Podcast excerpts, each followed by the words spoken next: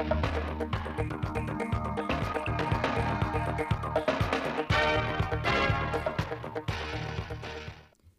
kính chào quý vị và các bạn. Bây giờ là bản tin thời sự trực tiếp 10 giờ ngày 28 tháng 4 của Đài Phát thanh và Truyền hình Thanh Hóa. Những nội dung chính sẽ có trong bản tin. Hôm nay sẽ diễn ra lễ công bố ba huyện Triệu Sơn, Nông Cống và Thiệu Hóa đạt chuẩn nông thôn mới năm 2020 và đón nhận huân chương lao động hạng ba. Thanh Hóa phấn đấu vào nhóm dẫn đầu về chuyển đổi số. 4 tháng đầu năm 2022, Thanh Hóa phát hiện bắt giữ 265 vụ, 361 đối, đối tượng phạm tội về ma túy. Hôm nay, đoàn thể thao Việt Nam xuất quân tham dự SEA Games 31. Sau đây nội dung chi tiết. Thưa quý vị và các bạn, sáng nay 28 tháng 4 sẽ diễn ra lễ công bố các huyện Triệu Sơn, Nông Cống và Thiệu Hóa đạt chuẩn nông thôn mới năm 2020 và đón nhận huân chương lao động hạng 3.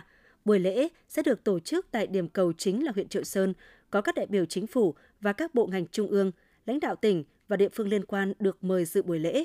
Có hai điểm cầu trực tuyến tại Trung tâm Hội nghị các huyện Nông Cống và Thiệu Hóa và phòng họp trực tuyến tại Ủy ban nhân dân các xã thị trấn trên địa bàn các huyện Triệu Sơn, Nông Cống, Thiệu Hóa. Ngoài chương trình tổ chức buổi lễ chính vào ngày 28 tháng 4, tại các huyện sẽ có chương trình giao lưu văn hóa, triển lãm các gian hàng trưng bày sản phẩm tiêu biểu của địa phương và sinh vật cảnh. Lễ công bố nhằm tạo không khí thi đua phấn khởi trong toàn thể cán bộ đảng viên và các tầng lớp nhân dân, từ đó phát huy những kết quả đã đạt được, tiếp tục chủ động triển khai hiệu quả chương trình xây dựng nông thôn mới, chung sức xây dựng đô thị văn minh, xây dựng Thanh Hóa trở thành tỉnh kiểu mẫu. Thiết thực chào mừng lễ công bố ba huyện Nông Cống, Triệu Sơn, Thiệu Hóa đạt chuẩn nông thôn mới và đón nhận huân chương lao động hạng 3. Những ngày qua, các địa phương đã tổ chức nhiều hoạt động văn hóa văn nghệ thể thao, qua đó tạo khí thế thi đua sôi nổi, tăng tình đoàn kết trong mọi tầng lớp nhân dân. Ngay từ đầu tháng 4, cả ba huyện Triệu Sơn, Nông Cống và Thiệu Hóa đã lên kế hoạch và thành lập các tiểu ban tổ chức chuỗi hoạt động văn hóa văn nghệ thể thao chào mừng lễ đón nhận huyện đạt chuẩn nông thôn mới và huân chương lao động hạng 3.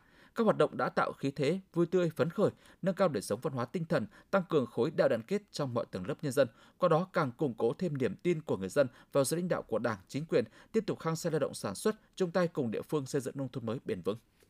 Theo chỉ số đánh giá chuyển đổi số của các bộ, cơ quan ngang bộ và các tỉnh thành phố trực thuộc trung ương, năm 2020, Thanh Hóa đứng thứ 15 trên 63 tỉnh thành phố. Để tiếp tục cải thiện thứ hạng, địa phương đã có cách làm riêng trong xây dựng chính quyền điện tử, cung cấp các dịch vụ công trực tuyến phục vụ người dân doanh nghiệp, bước đầu mang lại những kết quả tích cực.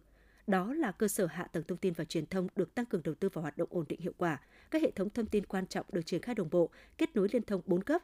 Văn bản điện tử đã thay thế hoàn toàn văn bản giấy trong các cơ quan nhà nước. Tỷ lệ hồ sơ tiếp nhận trực tuyến mức độ 3, mức độ 4 ngày càng cao tỉnh Thanh Hóa đặt ra mục tiêu đến năm 2025 nằm trong nhóm 10 tỉnh thành phố dẫn đầu về chuyển đổi số nhóm 5 tỉnh thành dẫn đầu về chính quyền số, phấn đấu có 90% người dân doanh nghiệp trở nên hài lòng với giải quyết thủ tục hành chính của các cơ quan nhà nước, 100% người dân doanh nghiệp sử dụng dịch vụ công trực tuyến được định danh và xác thực điện tử thông suốt hợp nhất.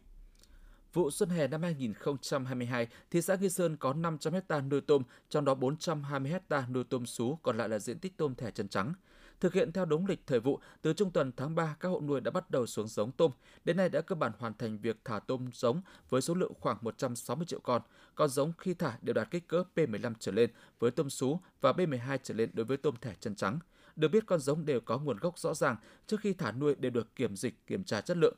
Hiện tại các hộ nuôi tôm đang tập trung chăm sóc nuôi, đồng thời chú trọng thực hiện các biện pháp phòng trị một số bệnh thường gặp trên tôm. Thưa quý vị và các bạn, để góp phần phòng ngừa và đấu tranh kiềm chế làm giảm tội phạm tệ nạn ma túy, gần 4 tháng năm 2022, các lực lượng công an trong tỉnh đã chủ động tham mưu cho cấp ủy chính quyền và ban chỉ đạo phòng chống ma túy từ tỉnh đến cơ sở, xây dựng và chỉ đạo triển khai, thực hiện có hiệu quả nhiều chủ trương giải pháp phòng chống ma túy, đồng thời đẩy mạnh công tác tuyên truyền, giáo dục, nâng cao ý thức trách nhiệm của các cấp các ngành và toàn dân trong công tác phòng ngừa đấu tranh tố giác tội phạm và tệ nạn ma túy. Theo đó, từ đầu năm 2022 đến nay, lực lượng công an trong trong tỉnh đã phát hiện bắt giữ 265 vụ, 361 đối tượng phạm tội về ma túy.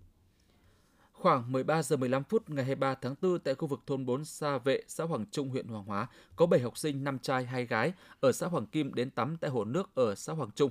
Do nước sâu, hai nam sinh cùng sinh năm 2011 học lớp 5B trường tiểu học Hoàng Kim đã bị đuối nước.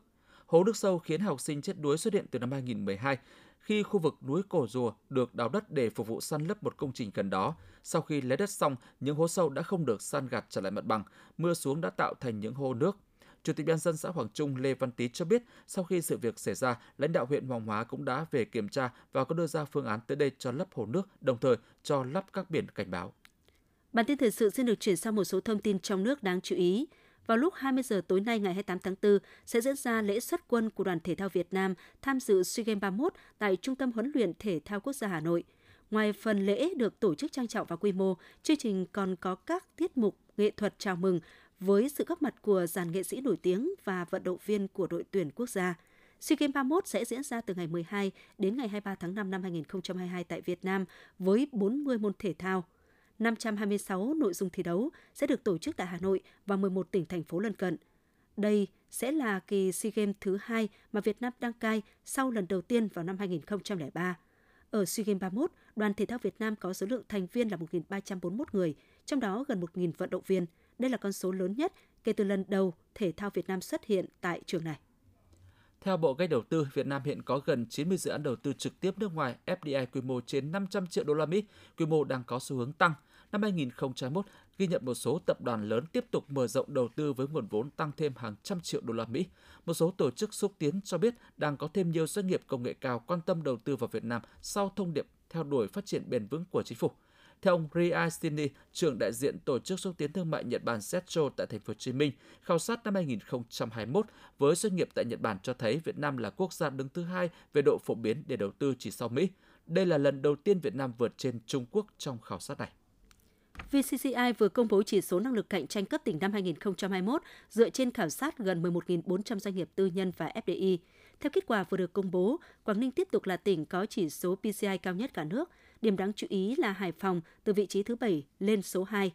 Một số tỉnh đã thăng hạng gần 30 bậc trong năm 2021 như Vĩnh Phúc, Hải Dương.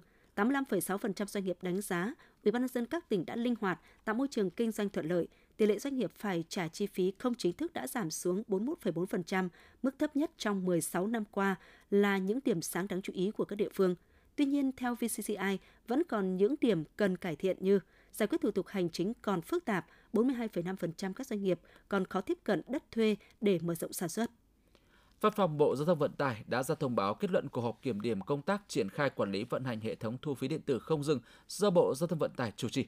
Theo đó, Bộ trưởng Bộ Giao thông Vận tải Nguyễn Văn Thể yêu cầu Tổng cục Đường bộ Việt Nam làm việc cụ thể với các địa phương, từng nhà thầu đầu tư BOT để thống nhất phương án lắp đặt các làn thu phí tự động còn lại tại tất cả các trạm thu phí và hoàn thành trong tháng 6 năm 2022 ra soát quy định hợp đồng, quy định pháp luật, kịp thời xem xét dừng thu phí đối với các trạm thu phí do Bộ Giao thông Vận tải quản lý không hoàn thành đúng tiến độ lắp đặt hệ thống. Bộ Giao thông Vận tải cũng yêu cầu Tổng cục Đường bộ Việt Nam tăng cường mở nhiều điểm dán thẻ tại tất cả các điểm ra vào tuyến cao tốc, tạo thuận lợi cho các phương tiện tham gia giao thông. Phó Thủ tướng Chính phủ Lê Minh Khái vừa ban hành nghị định về chính sách tiến dụng ưu đãi thực hiện chương trình mục tiêu quốc gia phát triển kinh tế xã hội vùng đồng bào dân tộc thiểu số và miền núi giai đoạn từ năm 2021 đến năm 2030. Theo đó, đối tượng vay vốn hỗ trợ đất ở, nhà ở bao gồm hộ nghèo dân tộc thiểu số, hộ nghèo dân tộc kinh cư trú hợp pháp ở xã đặc biệt khó khăn, thôn đặc biệt khó khăn vùng đồng bào dân tộc thiểu số và miền núi.